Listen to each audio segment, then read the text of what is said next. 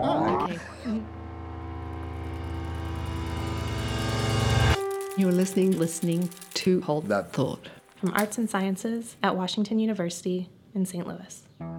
So I don't know. I've always sort of lived in language. We've all felt a part of that story. How I look at it is that poetry is not the transcription of experience, it's the transformation of it. You're listening to Retellings, the Washington University Creative Writing Podcast Series.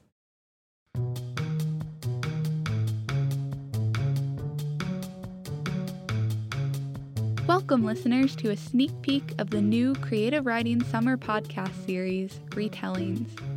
I'm Rebecca King, and today, since Claire, the regular Hold That Thought host, is on vacation, we thought this would be a perfect opportunity to give you a preview of this new series, set to air on June 17th.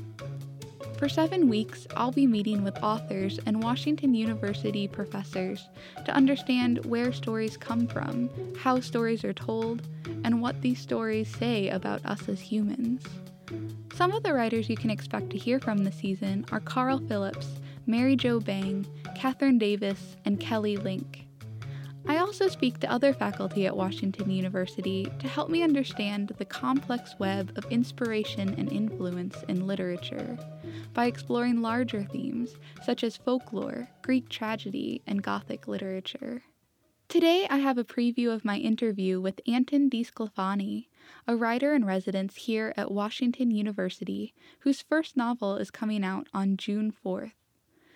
Anton was the envy of every first novelist when her book, The Yonahlossee Riding Camp for Girls, was at the heart of a seven way bidding war between publishers. Set in the South at the beginning of the Great Depression, Thea Atwell is sent away from home in disgrace for her part in a family tragedy. Her father sends her to Yonahlossee, a private riding camp for privileged girls. Once there, Thea must learn how to fit into the social cliques of the camp, and as the secret of her past is revealed, she must decide how or if she will let it shape her future. Here's a clip of my conversation with Anton. I heard this novel began with the idea of first seeing the Appalachian Mountains. Is is that true? Yes, it is true.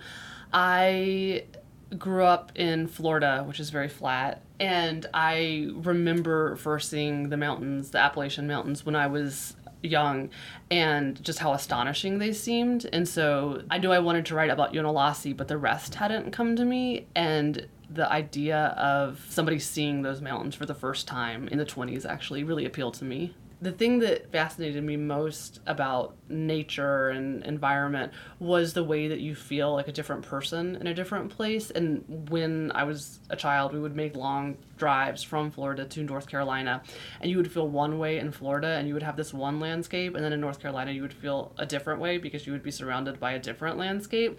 And I don't know why that is. I mean, I don't know um, what the mechanism is that makes us feel a different way in a different place, and maybe it's it's back to the reptilian parts of our brain that think mountain safe because nobody can see you, or you know, beach not safe because it's flat.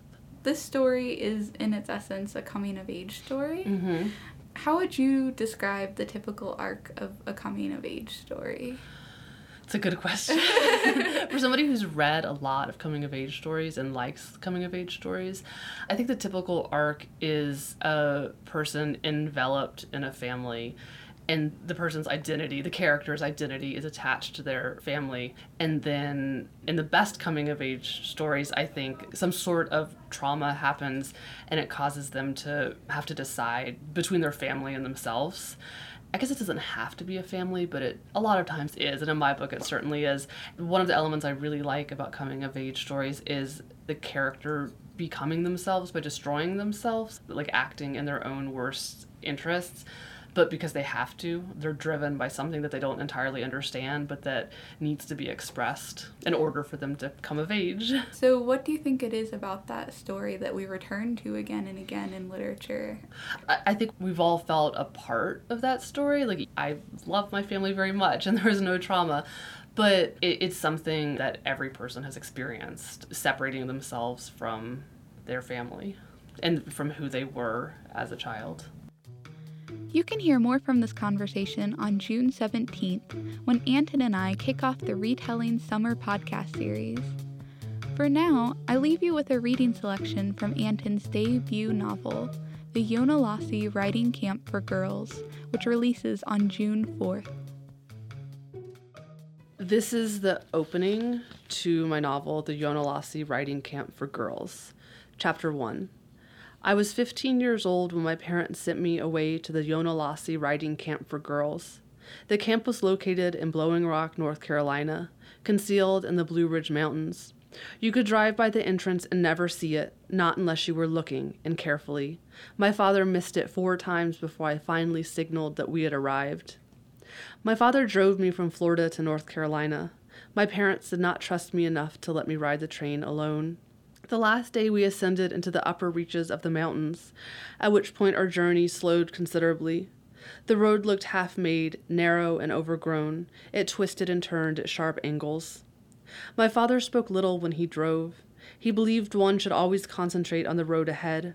He'd bought his first car, a Chrysler Roadster, five years earlier, in 1925, so an automobile was not a habit for him, but an innovation. We stopped in Atlanta on the first night, and after we checked into our hotel, my father told me to dress nicely. I wore my lavender silk dress with the dropped waist and rosette detailing. I carried my mother's mink stole, which I had taken despite mother's instructions not to do so. When I was a child, I was allowed to wear the stole on special occasions Christmas dinner, Easter brunch, and I had come to think of the fur as mine. But now that I wore it on my own, it felt like a burden, an accessory too elegant for me. I felt young for the dress, though it was not the dress but my body that made me feel this way. My breasts were tender and new. I still carried myself in the furtive way of an immature girl. My father, in his gray pinstripe suit, didn't look much different than usual, except that he had tucked a lime green handkerchief in his coat pocket. Not the lime green of today, fluorescent and harsh. We didn't have colors like that then. No, I mean the true color of a lime, palely bright. At the entrance to the restaurant, I took my father's arm like my mother usually did, and he looked at me, startled. I smiled and tried not to cry. I still clung to the hope that perhaps my father would not leave me in North Carolina, that he had another plan for us. My eyes were swollen from two weeks of weeping, and I knew it pained my father to see anyone cry. The country was in the midst of the Great Depression, but my family had not suffered. My father was a physician, and people would always pay for their health. And there was family money besides, which my parents would come to depend on. But only after my father's patients were so poor they couldn't even offer him a token from the garden in exchange for his services. I saw all this after I came back from Yonahlossee. The depression had meant something different to me when I left. I rarely ventured outside my home. We lived in a tiny town in central Florida, named after a dead Indian chief. It was unbearably hot in the summers, this in the days before air conditioning, and crisp and lovely in the winters. The winters were perfect, they made up for the summers. We rarely saw our neighbors, but I had all I needed right there.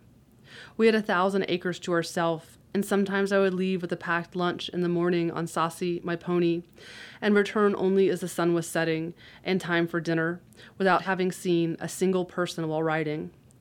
And then I thought of my twin, Sam. I had him most of all. Thanks again for tuning in to Hold That Thought for a preview of our new series, Retellings. We're all so excited to expand our series this summer. And throughout the interviewing process, I have been continuously inspired by the faculty and writers that I've had a chance to talk to. I can't wait to share those insights with you as well in the next few weeks. See you again on June 17th.